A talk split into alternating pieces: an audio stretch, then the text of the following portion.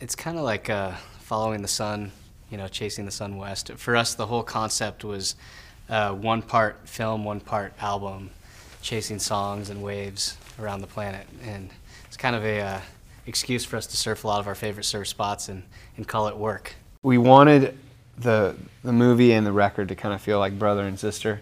So the the movie kind of followed us as we were looking for inspiration for the songs, and the songs are used in the movie.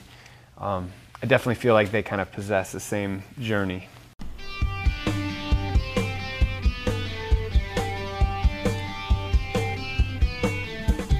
Welcome to Switchfoot Song Stories, a fan run and operated podcast, not affiliated with Switchfoot.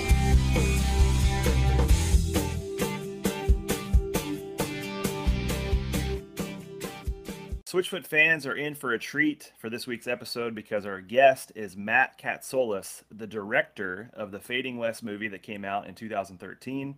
And instead of us just talking about one song today, we're going to chat about the entire experience, the making of Fading West. Matt, thank you for taking the time. Welcome to Switchfoot Song Stories.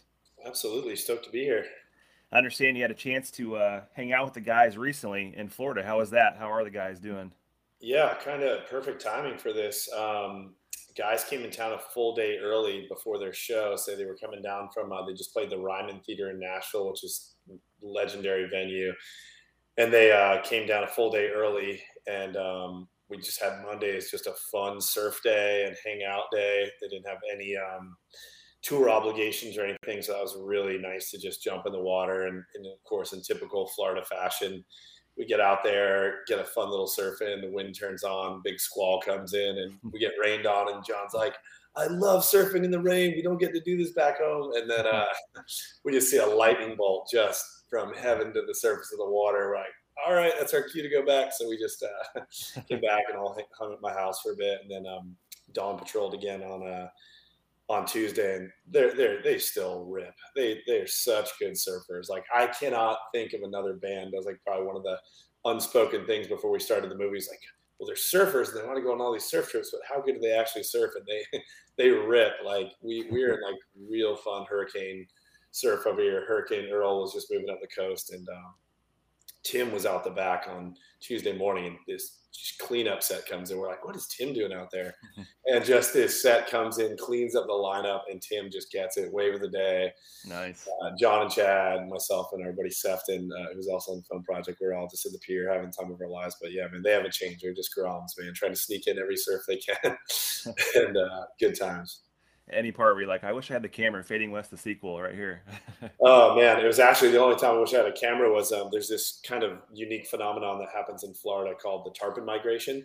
So these huge, like they're a game fish, um, and they migrate up the coast following all these baits. And uh, as we're out in the water, they've been slowly coming up. I grew up in Flagler, which is about an hour south of Jacksonville, and we were down there fishing like a week or so before. And we're out in the lineup, and Tim's out in the back, and all of a sudden, the water just looks like it's boiling and you just see bait fish jumping around Tim, and this, you know, hundred pound fish just breaches the water. There's shark fins, so Tim's on his board doing the Mission Impossible, fingers out, toes up. So it was a it was a good laugh. Better him than us, but he still got the wave of the day and and, uh, nice. and won. But yeah, was, that was pretty memorable. That's cool. Well, as we talk about this movie and all that went into it, uh, I just wanted to say, well done, man. It is a masterpiece to me. I think, you know, even though I've seen Switchfoot 25 or more times. Um, one of the memories that comes to the very top for me was the Fading West tour because the movie was the opening act, and actually I was in Jacksonville when I lived there at the time, and I went to see it, and so it wasn't out in the public yet. So this movie is just like, of course, you're getting the soundtrack of the new album, but you're just seeing all this the, the travel and the the landscape, the writing, everything that was going into it. Um, I, I was really I was blown away by how it turned out. So I feel like it really captured the essence of this band and served as a visual for that album. So I think I can speak on behalf of all Switchfoot fans. Uh, we greatly appreciate the efforts that you and so many others put into making this thing.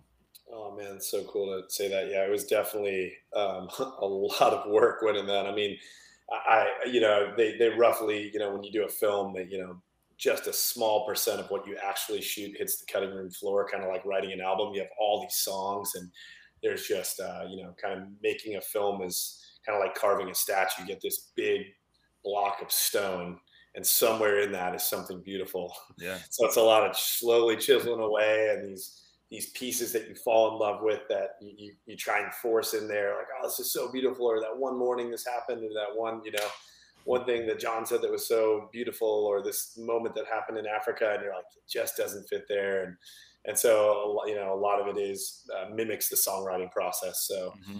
Um, but yeah it's a, it's a tough task because you know you're sitting there and they're switchfoot's um, songs mean so much to so many people and now we're kind of tasked with creating the visuals that accompany with it and meeting their standard so yeah it was a it was a, quite the commission hmm.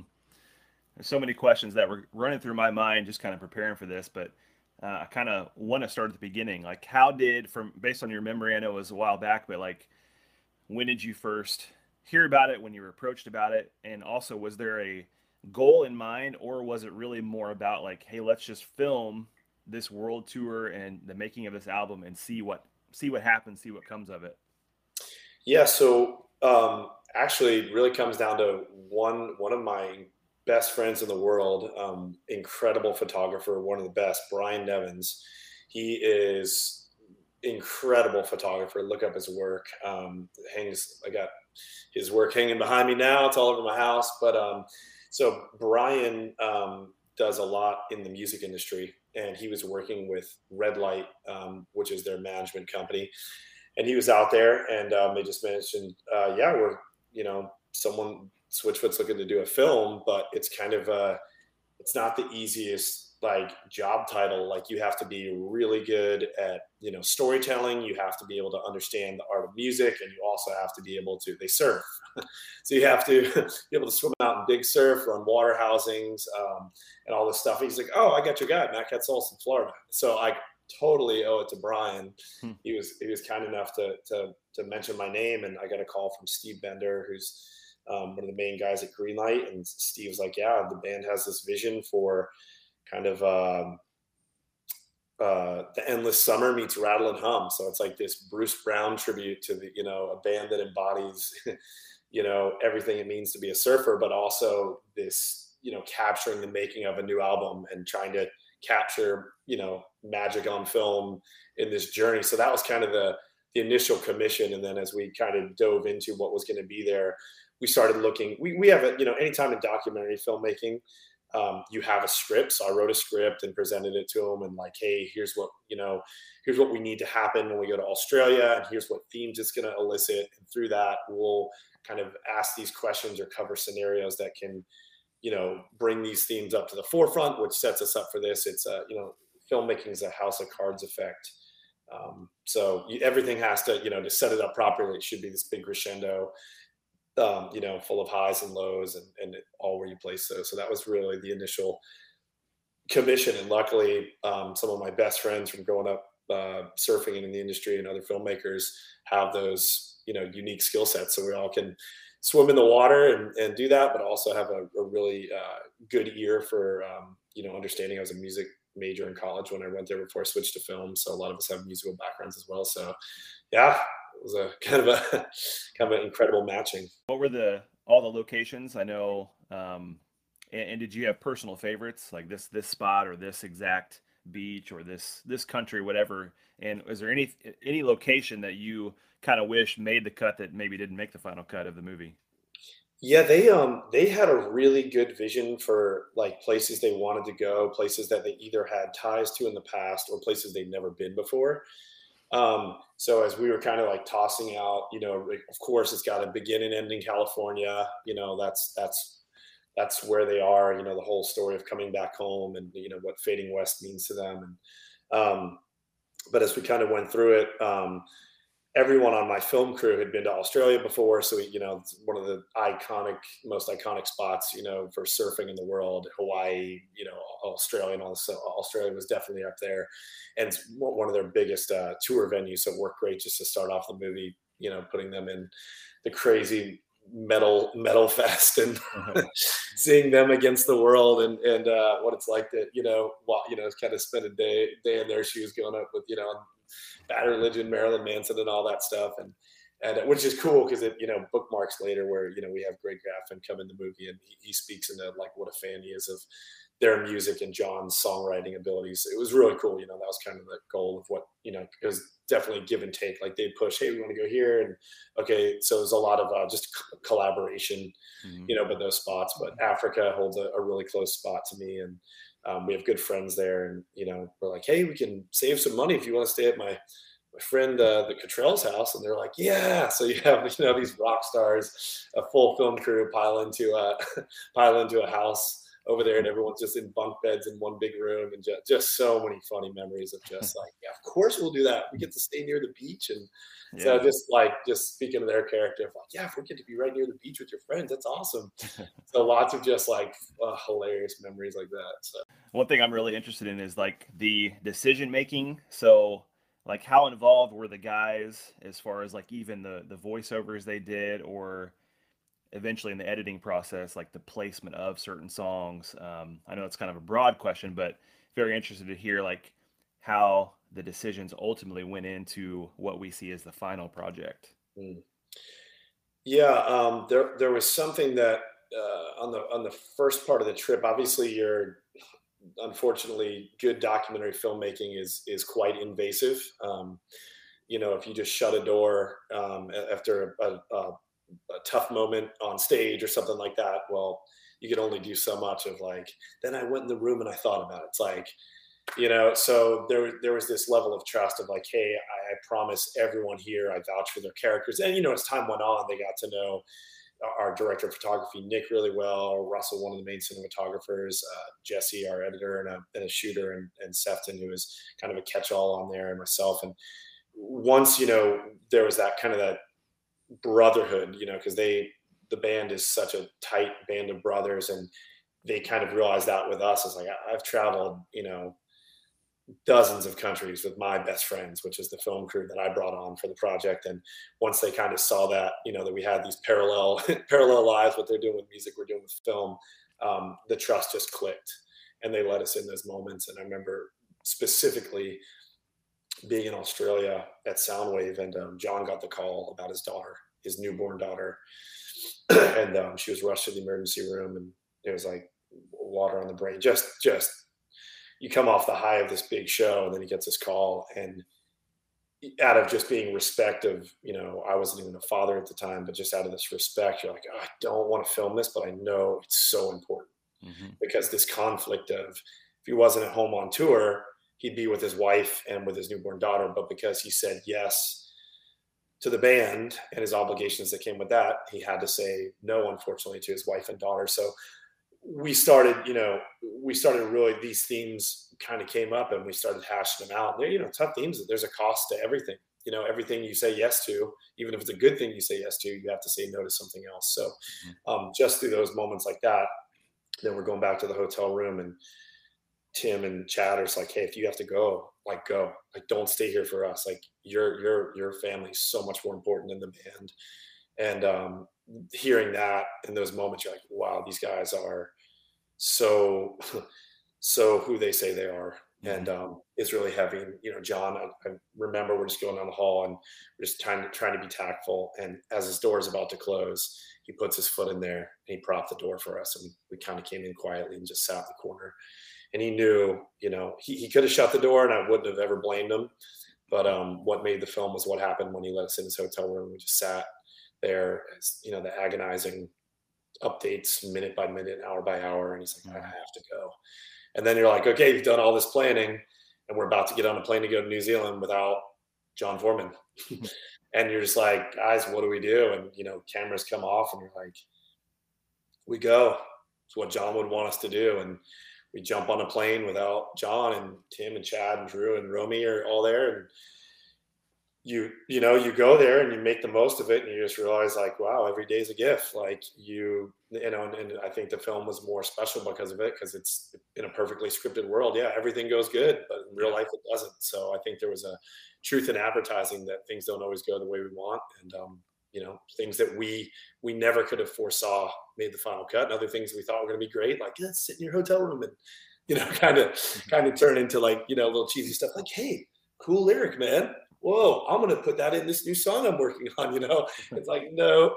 So like some of the setup stuff like you know to your point tyler was just like felt a little ham and cheese, and, and, we pulled that stuff and other stuff that we had no idea we were going to capture uh, was what made it. So that's kind of the um, the uh, I guess the allure of documentary film is you know truth is stranger than fiction. Yeah, yeah, these are real people and, and real life events going on, and and uh, man, I just feel feel like everything that happened um, again again it just really captured the essence of this band and, and, their personal lives and and as you mentioned their brotherhood their family life all of that. Um, and the magic of of the song what it costs. Like i don't know if you were how involved or, or you saw uh, tim kind of putting that song together um, like did do you know if he wrote that in new zealand or was it just kind of around the time frame it was around the time it was happening in the you know which is which is kind of interesting too because you know, some of this stuff, you're a part of the conversations of what's going on in their head. You kind of see this little seed that's being planted, and you know, you're just at lunch or something, and you're just talking about it, and it turns into a conversation. Next thing you know, they've got half a song penned out about it, and it makes the final cut. So I think, you know, that I think it was really cool um, from from our perspective when it really started happening. And again, one of the songs where it's not this, you know, just perfectly happy song. It's it'll you know life is messy and and I think there's just um, again just just like like a good film has highs and lows. So should an album. It shouldn't just be you know turn it up to ten. You just rock. You know the dynamics come from you know crescendos and and uh, the, the the highs and lows of all that stuff. So I think um, you know kind of reflected in the in the story as they as they kind of had these epiphanies and aha moments mm-hmm. um, when that all came together. But you know, I, I think you know, just makes me think about um, you know, there were certain times where um, you just be trying to capture something and you'd almost try to be forcing it, so to speak, and then a moment just happens and just one person's there with the camera and they walk in and that's when the magic happens. So so much of it's just being present and listening and uh, just kind of being aware of what's going on with them. And yeah, it just got better and better as it went on, you know, because they we kind of just developed into this band of brothers. Hmm. And you said too that most of, or maybe even all of the the footage that you're shooting is before you really hear any of the music, which is to me is is crazy because I'm like this was just perfect. Like these shots with that particular song, even like Love Alone, like let's go headed down the open road. There's a shot of going down the open road, or like the the waves where the the beginning of uh, "Say It Like You Mean It" come out. Like just so many of those things were um, were perfect. But is that was that the case that you didn't really have any music? Maybe you had some lyrics in mind, but you didn't really know any of that till the editing process. Made for long days. Tell you what, we were we'd have we'd have daily production meetings, and and for our you know with the band, and then you know for us behind the scenes, we were constantly you know, you know, if, if uh, Nick, the DP, was out, you know, with Chad somewhere, he's like, "Oh man, this happened in the market today. Chad saw this thing and bought this really cool you know, like tea kettle that he's getting some cool sounds off. We're like, okay, like, okay, let's be super aware to get footage of that because it may turn into something. So I think one of the, I don't know, one of the biggest challenges in accepting a job that you don't know, it's capturing the invisible because you're like, this may or may not turn into something. If it doesn't, man, we just burned through a lot of man hours and sweat and blood to capture this but when it did happen, you're like, my goodness, am I so glad we woke up at four in the morning, drove two hours to this spot, captured this incredible sunrise with the boys there. Then this happens. Um, so I think that's a, a big part of it is like, you have to show up every day, just putting on, you know, like your best, like use your best discernment of going, okay, we can only be in so many places at once. There's five of them, there's five of us. and then and then just you know just choose your battles you know and and luckily we um we happened to be there for for some really special stuff that that made the uh, story what it was how long was the total process do you remember like how long uh, yeah i'd say from the first phone call till it being released was almost two years. From like the first phone call like hey do you want to do something? Submit a treatment um, till it being released. And i think you and i were probably at the same show. I was at that jacksonville show at florida theater. And uh, that was the you know we'd obviously been seeing it on the small screen and you know all the way through through color grade and finish. But um, yeah you know that, that was a big part too is because um, they were super involved you know they, they produced it um, so as we were going through cuts there was obviously stuff that you know, we just like a band. There's times where they would they would rub up against each other and not see eye to eye on stuff on like a song or or something like that. There's times where I was like, I felt really strong. I was like, this needs to be in the movie. They're like, no, that's not where we're going as a band. So, you know, it's just part of the process and part of doing all that and working it out. But um, you know, there was there was stuff that you know, obviously, you just run into. Documentaries need to be a certain time, and there were scenes that um that had to get cut out that bring me to tears every time I think of them. But they have a they have a bin of letters in their studio that fans have written, people who weren't even fans that um, that uh, were affected by their music, and there there are suicide like letters turned like my life changed around. I was driving down the road. I had a loaded gun.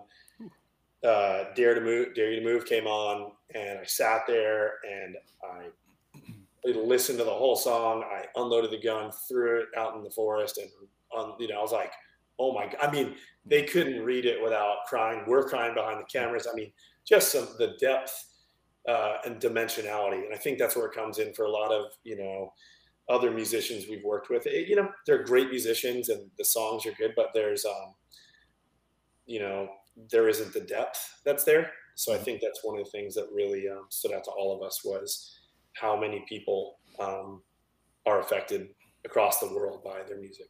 Yeah, yeah that was going to be my next question. Actually, I don't know if you can think of uh, specific examples. Maybe there's a bunch. Uh, maybe it's kind of a, a, blur at this point, but something that maybe happened that you wished, oh, we we couldn't quite get that on camera, or you know, this particular scene, I really wish it could have been. Like fans could have seen it, but it didn't really fit. Like I think you mentioned a little bit of that, but um, anything jump to your mind of like I really wish like this would have been awesome for fans to see, but it didn't really fit with the project.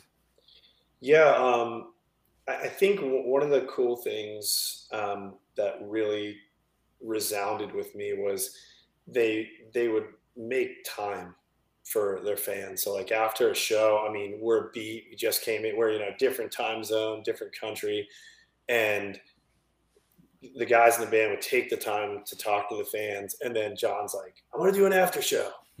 you know his infamous after shows and stuff. I'm like, "Oh, come on, man, we're so tired. We started rolling at six this morning. It's midnight, and we're like, you know, rock paper scissors. We got to go cover it." And something always came out. Something. Uh, some fruit of it of someone who traveled some immeasurable distance to tell them a story and and I wish I could boil it down to one, but there were so many people who had stories. Um, you know, be getting on the tour bus and someone pull Chad aside or pull Tim aside or or someone, and they would just say what a song meant to him and how it got got him through a tough time or it inspired him to to live for something bigger than themselves. And and I think that after a while, you have to be careful not to get used to it because we just got used to it. I mean, hundreds of shows, you know, from press appearances on, you know, they have to do the press circuit and show up on TV stuff. So you're constantly just hearing like, here's an acoustic version, here's this, here's just Jon singing solo to a fan. Here's um, you know, here's the full band like at a huge, you know, with a hundred thousand people at an arena show. So it was like from the smallest show in a nightclub in Bali, you know, where you can't even breathe and the humidity is a thousand percent, to an arena show. Um, they were always turned to 100%. They never brought less than everything. And uh, I think that translated to why the fans um, were just like, I gotta talk to him tonight. Can I mm. please talk to him? Can I please share this story with him? So yeah. Yeah, I love hearing those stories. I, I think a lot of Switchfoot fans are like, man, they got so many songs that are just, you know, stored away on hard drives. You know, one day later, will they, will we get to see or hear any of those? And I think some fans probably feel like, oh man, the the stuff that didn't make the Fading West movie, or even some bloopers or stuff like that, like they'd probably pay good money to see that. well, there's so much of it too, and uh, it was funny at lunch after uh, after our little hurricane surf on Tuesday. Guys were all surfed out, so we went to go grab some pokeballs, and I'm asking them like, so here you guys are in 2022, like. How the heck do you pick what to play to show with all your material? And Chad, without missing the beats, like I think he said it was 171 songs they have dialed in to go at any time. 171 songs. And I'm just like, my goodness. I mean, you're talking like, you know, days of music they could play if, you know, and yeah. they, uh, but it was just you know, to your point, it's like, what do you do when your catalog of music is so good? You know, even just like going through songs um, of like songs that affected me and go back to, you know, Hello Hurricane. I mean, there's, there's three or four songs on there that I hear them and I cannot skip to the next song. Mm-hmm. Um, you know, Mess of Me, Needle and Haystack, um, you know, Vice Verses. So, you know, Vice Verses came out. They, that's kind of where we picked up in the chapter of, mm-hmm. you know, they went out to tour, you know, that's the, you know, process for those don't who know know how it is. They write a, they're on tour. They're starting to write a new album as they're touring. Maybe maybe toy with a new song on stage during you know the latter half of tour. But you know that's really what it is. And then they write, record, and tour a new album. And so we were Fading West began with the touring of Vice Verses as they started writing Fading West in all these places. So really, you know, Vice Verses is tied to you know, really tied to our crew. Um, that was kind of our anthem, and specifically, um, you know, "Restless" is unbelievable. "Souvenirs" became um, also another really powerful song for for our guys behind the scenes. But "Where I Belong" was our collective anthem. If it was like the band and us, and one song to play, it's like us on the edge of a cliff, or us, you know, you know, you know, holding up the flag, you know, circling around Jon with the steady cam. Hmm you know, capturing all the, the lights on stage, but all the fans and flashing of, of, of flash bulbs and just the energy and what that song means and the lyrics is just like kind of a timeless song. Yeah. I think it'll just be, I'll, it'll be, here we are 10 years after they wrote that. And I feel another 10 years from now, it'll be just as relevant, if not more relevant, you know? Yeah. I think if I remember right, isn't that the one song that was not, that was included, that was not uh, Fading West? yeah, we included it, but it wasn't on the album just because yeah. everyone just was in agreement. It's yeah, you know, just just the anthem of the uh, of of uh, of that that time together at that time mm period. And they they crush it when they played it Tuesday night. So yeah, still going. this is probably this is more of a preference thing, but I know uh, fans like to talk about it.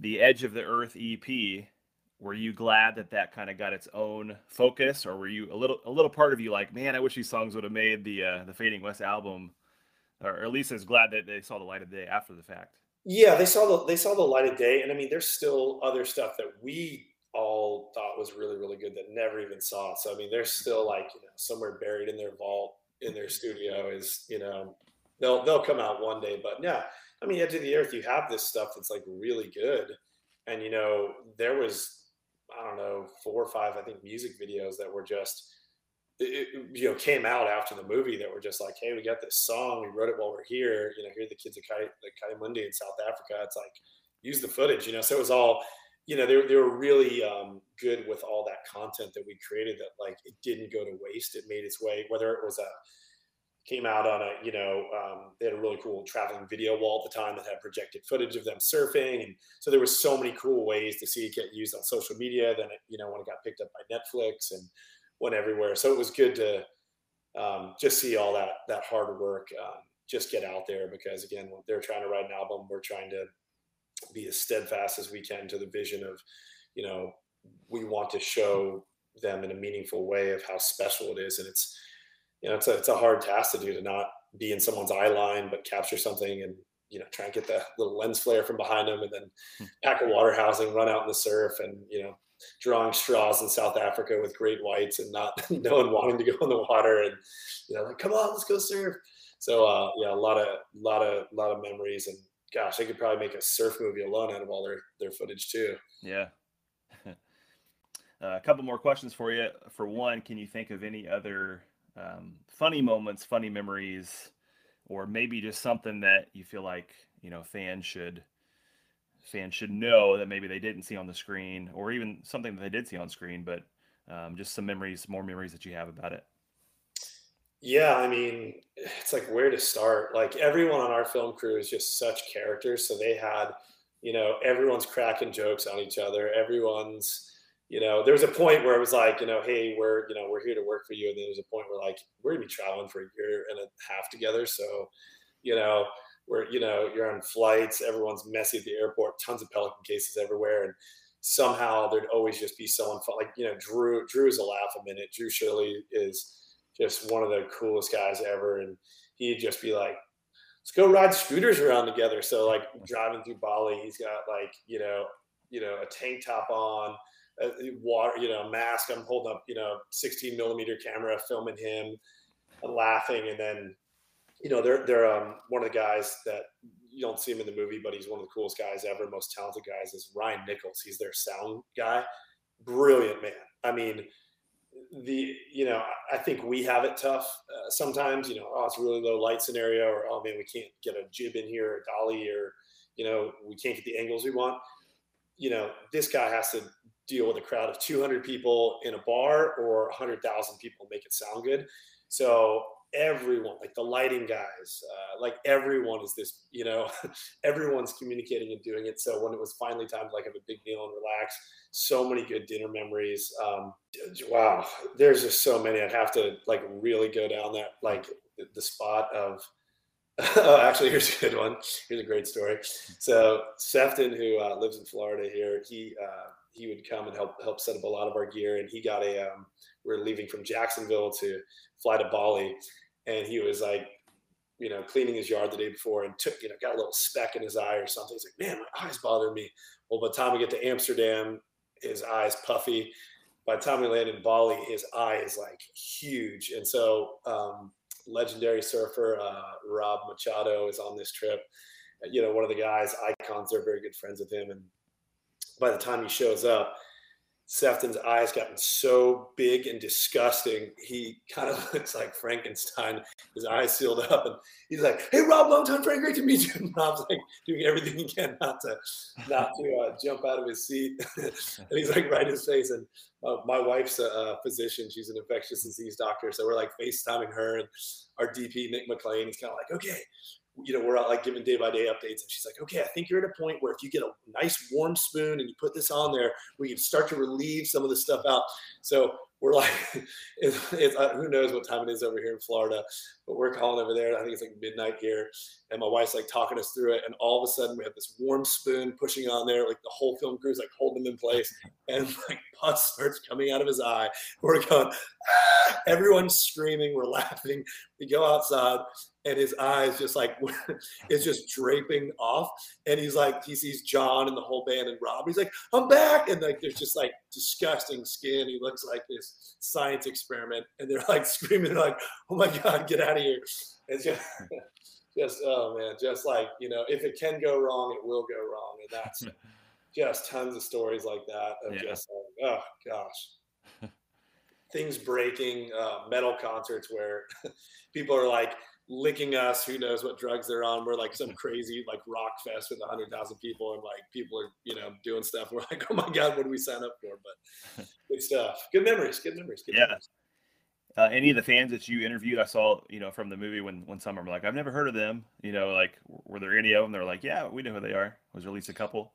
Yeah, you know, it's, it's interesting too. A lot of people who um, either had like a pre- preconceived notion of like, ah, they're a surf band or something like that, or mm-hmm. they're probably like, you know, they're probably like, you know, the Beach Boys just talk about surfing and stuff. It's like actually not, you know, true at all. Like full misnomer, I'm sure you know, but like, you know, the Beach Boys didn't surf. Um, you know, Brian, Brian Wilson, the brilliant guy behind, never surfed. His his little brother did, but you know, here's Switchfoot who really doesn't talk about surfing in their songs. It's about really heavy issues and mm-hmm. what are we doing here and purpose and meaning and, and all this stuff. So a lot of people i think uh, who had never listened to him just kind of had this oh they're probably just some surf rock band and they listened to him oh my gosh i uh, was not expecting that. What about some of the people uh, i remember like john from goo goo dolls um, bad religion some of those others that i guess those interviews um, how was that like like meeting them and, and uh, i'm sure they had of course, in the documentary you're able to show some clips of that, but uh, I'm not sure how long you got to talk to those guys. But it's it's pretty cool seeing other bands, other artists with high praise for the guys.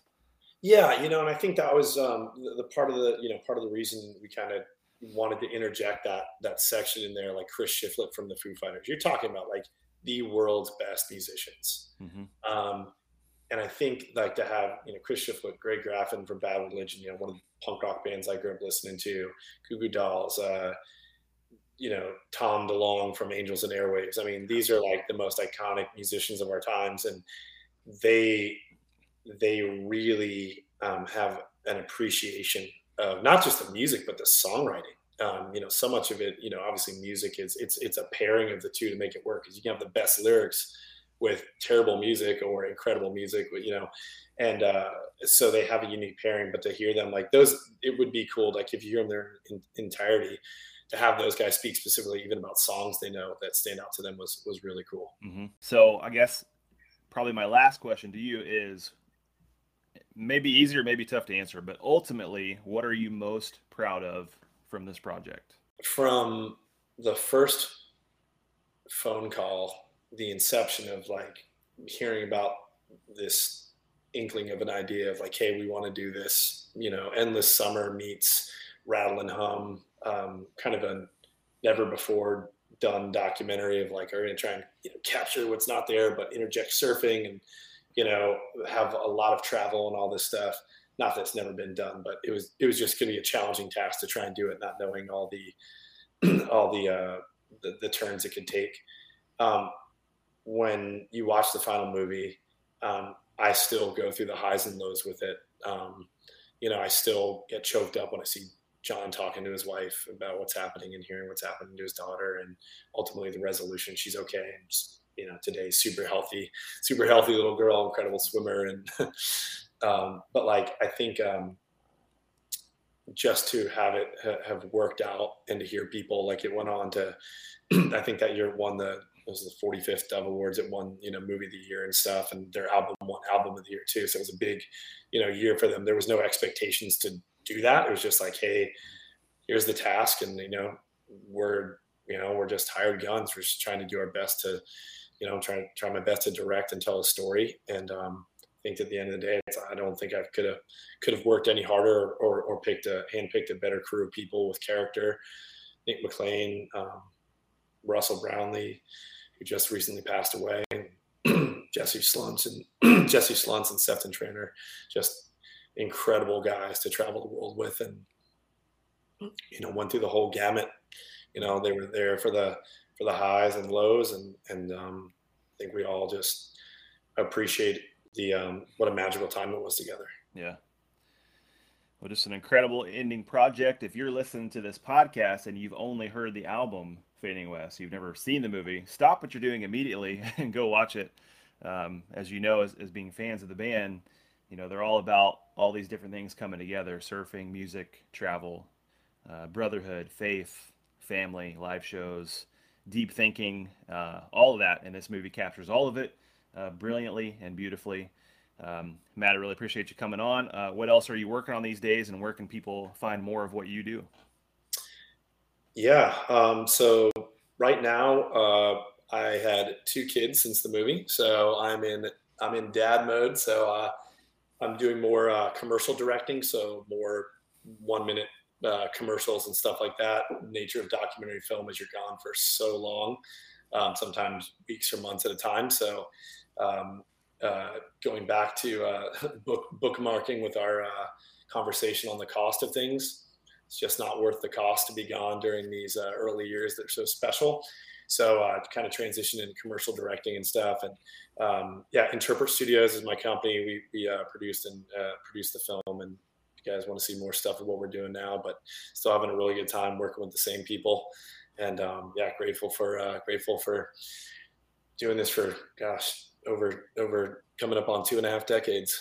Well, I know our fans are to appreciate uh, all this insight, the deep dive into Fading West. Uh, thank you for your time, and uh, really appreciate it. Yeah, thanks for having me on, Tyler. Appreciate it.